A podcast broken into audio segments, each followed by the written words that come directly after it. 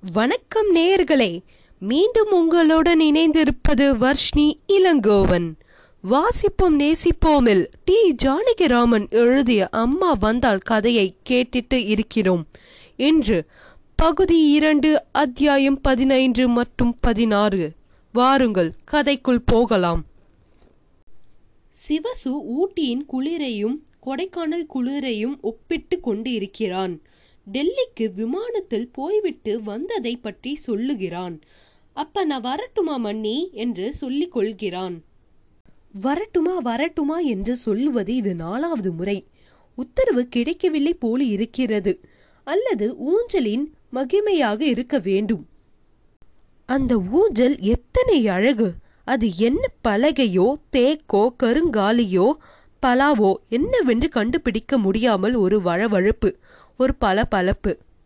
நல்ல அகலம் வேறு ஒரு ஆள் தாராளமாக படுத்து புரளலாம். அகலமோ பளபளப்போ வைரமோ அதில் உட்கார்ந்தால் ஒரு இதம். தன் வீட்டில் இருக்கிறார் போன்ற ஒரு பாத்தியம் எல்லாம் உண்டாகும். ஒரு ஜட ஊஞ்சலுக்கு எப்படி இவ்வளவு உயிர் வரும்? பிறரை சந்தோஷப்படுத்துகிற ஆற்றல்தான் எத்தனை? தண்டபாணிக்கு லேசாக புன்னகை வந்தது. கண்ணை மூடிக்கொண்டிருந்தவர் மனசு கூட ஊஞ்சலாக தான் லேசாக ஆடுகிறது. நீ இதிலே வந்து உட்காரலாம். இது தேக்கு ஊஞ்சல் இல்லை. நெட்டி ஊஞ்சல். மூச்சு விட்டாலே ஆடும். அது கூட படாது. நான் வந்து உட்கார என்று நீ சொல்லலாமோ? உனக்கு நெட்டியை விட லேசாக இருக்க முடியுமே? என்று மல்லுக்கு நின்று கொண்டு இருந்தார் மீண்டும் மனது வாளை சுருட்டி கொண்டது.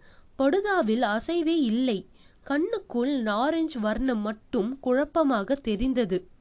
அதெல்லாம் சரி மன்னி. நீங்க என்ன ஆத்து பக்கமே வரலையே. வந்து மாச கணக்கா ஆயிருக்கும் போல இருக்கே. ரங்கம் கூட போன வாரம் சொல்லியிருந்தான். மண்ணியை காணவில்லையேன்னு. பொய் பொய் என்று மூடின கண்ணை இடுக்கினார் தண்டபாணி. புருவம் கழித்தது. ரங்கம் அப்படி சொல்லி இருக்கவே மாட்டாள். நீதான் சொல்லியிருக்கிறாய். அலங்காரத்தை குழியை வெட்டி புதைக்க வேண்டும் என்றுதான் அவள் சொல்லியிருப்பாள். அதுவும் சொல்வதற்கில்லை. ரங்கம் உண்மையாகவே அப்படி சொல்லியிருக்கலாம். பொம்மநாட்டிகளில் ராட்சசிகளும் உண்டு. சீதையும் உண்டு. ராட்சசர்களையே மந்தோதரி இல்லையோ? அலங்காரம் என்ன பதில் சொன்னால் என்று காதில் விழவில்லை. நான் தான் இப்படி அலைகிறேன். வேலை மெனக்கட்டவன் சிவசுவின் குரல். ஒழியவே இல்லை என்று அலங்காரம் பதில் சொல்லியிருப்பால் போலிருக்கிறது. அதை கேட்டு விட்டுதான் இப்படி செல்ல காய்ச்சல் காய்கிறான் சிவசு. ம் இஷ்டம் இருந்தா வரலாம். நானும் தான் வேலை செஞ்சிருந்து இருக்கேன். நூத்தி ஐம்பது வேலி பயிர் செலவையும் கவனிச்சுக்கிறேன். கம்பெனி மீட்டிங்க்கு போறேன். பள்ளிக்கூடத்துக்கும் போய் கவனிச்சுக்கிறேன். பட்டணம் வரேன். திருச்சி போறேன். ஊட்டிக்கும் போறேன். இங்கேயும் வரேன். வரணும்னு சிரத்தை இருந்தா வரலாம். அண்ணாவை அழைச்சிண்டு நீங்க தான் வரப்படாதா என்ன? என்னை எதுக்காக அழைச்சிண்டு வரணும்? சிரத்தையா? ஏ அப்பா பெரிய வார்த்தையா போடுகிறானே. பகவானை பார்க்கிற ஆசைக்கு போடுகிற வார்த்தை ஆயிற்றே. யாரே அங்கே? அலங்காரத்தின் குரல்தான். வாசலில் ரிக்ஷாக்காரன் பிரேக் போட்டு நிற்கிற ஓசை. அப்போ அண்ணாமா காவரியின் குரல். என்னது? பெஞ்சில் உட்கார்ந்திருந்த தண்டபாணி விற்கென்று எழுந்து ஜன்னலாண்டை போனார். கீழே தெருவை பார்த்தார். அப்புதான் அப்புவேதான்!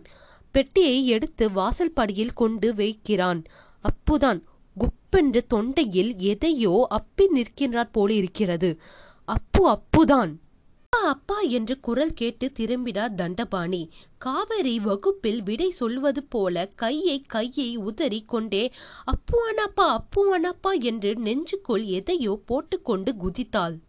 தண்டபாணிக்கும் அப்படி குதிக்க வேண்டும் போல இருந்தது. ஆனால் அவர் நெஞ்சுக்குள் காவேரி மாதிரி குதித்து கொண்டு இருந்தார். பார்த்தேண்டி எங்கே? இதோ இப்பதான் இதோ? இது கூட எனக்கு முன்னாலேயே தான் பார்க்கணுமாக்கும். மூஞ்சியை பாரு என்று உதத்தை பிதுக்கினாள் காவேரி. தண்டபாணி இடையில் சுத்தியிருந்த உத்தரத்தை கூட அவிழ்த்து மேலே போட்டு கொள்ளாமல் காவேரியின் குதியை தொடர்ந்து கொண்டே கீழே இறங்கினார். வெம்பு படுக்கை சுருளை எடுத்து வந்தான். ரிக்ஷாக்காரன் ஒரு பெட்டியையும் அப்பு இன்னொரு பெட்டியையும் உள்ளே எடுத்து வந்தார்கள். வாடா அப்பு. அப்பு என்றால் அலங்காரம். அம்மா என்னடா கோபு மீசையை எப்ப எடுத்த? என்று ஊஞ்சலை பார்த்தான் அப்பு. மறு கணமே சற்று குழம்பி உற்று பார்த்தான். சிவசு மாமனா? என்றாள் காவேரி. ஆமாம்மா சௌக்கியமா சார் என்றான் அப்பு. சௌக்கியம்தான். எந்த வண்டியில வர? தூத்துக்குடியிலப்பா. அன்னைக்கே வரேன்னு எழுதி இருந்தியே எழுதி இருந்தேன் வாதியார் பேத்திக்கு கல்யாணம். உங்களுக்கு பத்திரிக்கை வரல? ஆ வந்தது. அதுக்கு அத்தையும் புறப்பட்டு போனா? நான் வந்த அப்புறம் போகலாம்னு சொன்னேன். நீ போகலையா? வீட்டை யாராவது பார்த்துக்கணுமே இருக்க சொன்னா நமஸ்காரம் பண்றேம்மா என்று அப்பா அம்மா இருவரையும் விழுந்து வணங்கினான் அப்பு. சிவசு சார் உங்களுக்கும் பண்றேன். எனக்கு என்னத்துக்கு? கூசி குறுகி எழுந்தான் சிவசு. அதற்குள் அப்பு விழுந்து விட்டான். எழுந்து காலை தொட்டு கண்ணில் ஒற்றி கொண்டான் அடா அடா என்று நிமராமல் காலில் பட்டுவிட்டது போல பின்னுக்கு நகர்ந்தான் சிவசு. என்னது குழந்தை பண்றான்? என்றால் அலங்காரம். குழந்தையா நன்னா இருக்கே என்று அப்புவை நிமிர்ந்து பார்த்தான் சிவசு. சிவசவே நிமிர்ந்து பார்க்கும் உயரம் அப்பு. பார்த்து கொண்டே சொன்னான் சிவசு. வேத வித்தனா எனக்கு நமஸ்காரம் பண்ணாவாது. ஆனா வயசுல கூட எனக்கேன்னு காலை தொட்டப்டார் அதுவும் நல்லதுதான். அப்படியாவது தொட கிடைச்சதே என்று மீண்டும் குறுகினான் சிவசு. என்ன நீல பேசிண்டே போறேலே என்றால் அலங்காரம். புத்திசாலி இல்லாமலா இப்படி விளங்குகிற நீ? என்று மனதுக்குள் திகைத்து நின்றார். அதற்குள் நமஸ்காரம் பண்றேனா? என்று காவிரி அப்புவின் முன்னால் வளைந்து வணங்கினாள். நானும் பண்றேன் என்று வெம்பு தொடர்ந்தான். மண்ணி எல்லாவற்றையும் பார்த்து கொண்டு எதிரறை நிலையாண்டே வந்து நின்றாள். யார் அங்கே? என்று கேட்டுக்கொண்டே அப்போது கோபு குளிக்கும் அறையிலிருந்து வெளிப்பட்டு வந்தான். அடாடா அப்புவா எப்படா வர? இப்பதான்டா வரேன். நானும் நமஸ்காரம் பண்றேன்டா உனக்கு. ஏய் ஈர வெட்டியோட பண்ணாதேடா என்று மறித்தார் தண்டபாணி. நீங்க போங்கப்பா அப்புறம் மறந்து போயிடுவேனே என்று அப்படியே விழுந்து விட்டான் கோபு. டேய் என்ன ஜோராயிட்ட நீ? என்ன ஹைட் என்ன கர்த் நாளைக்கு நீ குடுமியை எடுத்துக்கிட்டு கிராப்ப வச்சுக்கோடா. தண்டபாணிக்கு முதுகு தண்டு சிலித்தது. அட தடியா உனக்கு கூட இப்படியெல்லாம் பேச தோன்றுகிறதே. ஒரு க்ஷணத்தில் பளிச்சென்று நல்லதாக ஒன்று சொல்லி விட்டானே. கிராப் மாத்திரம் வச்சான் அப்போ. இவன் பர்சனாலிட்டி ஒரு பயலுக்கு வரட்டுமா? இந்த மெட்ராஸ் சிட்டில முழுக்க என்ன சிவசு சார் நான் சொல்றது சரிதானே? ரொம்ப ஜோரா இருக்கேடா என்று அவனை கட்டிப்பிடித்து முச்சென்று கன்னத்தில் ஒரு முத்தமிட்டான் கோபு. அச்சோச்சோ என்று காவேரி குனிந்து முழங்கால் இடுக்கில் கையை கொடுத்து சிரித்தாள். உட்கார இப்படி? வாடா ஊஞ்சலே உட்காரலாம். சிவசு சார் நீங்களும் உட்காருங்கோ. என்னமோ காப்பி கொண்டாண்டு கொடுமா என்று அப்புவை இழுத்து கொண்டு போனான் கோபு. எல்லாரும் அப்புவை சுற்றி சுற்றி நின்றார்கள். சிவசு தனியாக நின்றான். நாலு வினாடி கழித்து நான் வரேன் மன்னி என்றான். சரி என்றால் அலங்காரம். நான் வரேன் என்று பொதுப்படையாக சொல்லிக் கொண்டான் சிவசு. அலங்காரம் மட்டும் இடைக்கழி வரையில் போனாள். திரும்பி வந்தாள். ஊஞ்சலாண்டை வந்தாள். அவனை பார்த்தாள். அப்போ அக்னி மாறிதான் நின்று கொண்டு இருந்தான் அம்மா என்று அவளை பார்த்தான் அப்பு. அலங்காரத்துக்கு இறைத்தது அப்படி அவனை பார்த்தாள். அப்புவுக்கு அந்த அலையை தாங்க முடியவில்லை. சற்றென்று எழுந்து பையிலிருந்த ஸ்ரீரங்கத்தில் வாங்கின பூப்பந்தை எடுத்து கொடுத்தான். டேய் எத்தனை பெரிய குடுமிடா பொம்பளை மாதிரி. அவிட்டு விட்டா தலைமையே தொடை மட்டுக்கு வரும் போலிருக்கே. அப்பனா பூவை இவனுக்கு கொஞ்சம் வெச்சு விடுமா? என்று அவனை தலையையும் மார்பையையும் கையையும் மாறி மாறி பார்த்து பூரித்து கொண்டிருந்தான் கோபு. காவிரி அதை பார்த்தாள். என்னன்னா இப்படி பார்க்கிற? அப்போனா மாதிரி உனக்கும் தட்டு கிட போறதுன்னு பார்த்து வச்சுக்கிறியா என்று சிரித்தாள். தட்டு கிடவா? என்னது? நீ குளிக்க போயிருந்த இல்லையோ? அப்போ நான் வந்து உள்ளே நுழைஞ்சதும் ஊஞ்சலை சிவசு மாமா உட்கார்ந்து இருக்கிறதை பார்த்து நீ நினைச்சுண்டு என்னடா கோபு?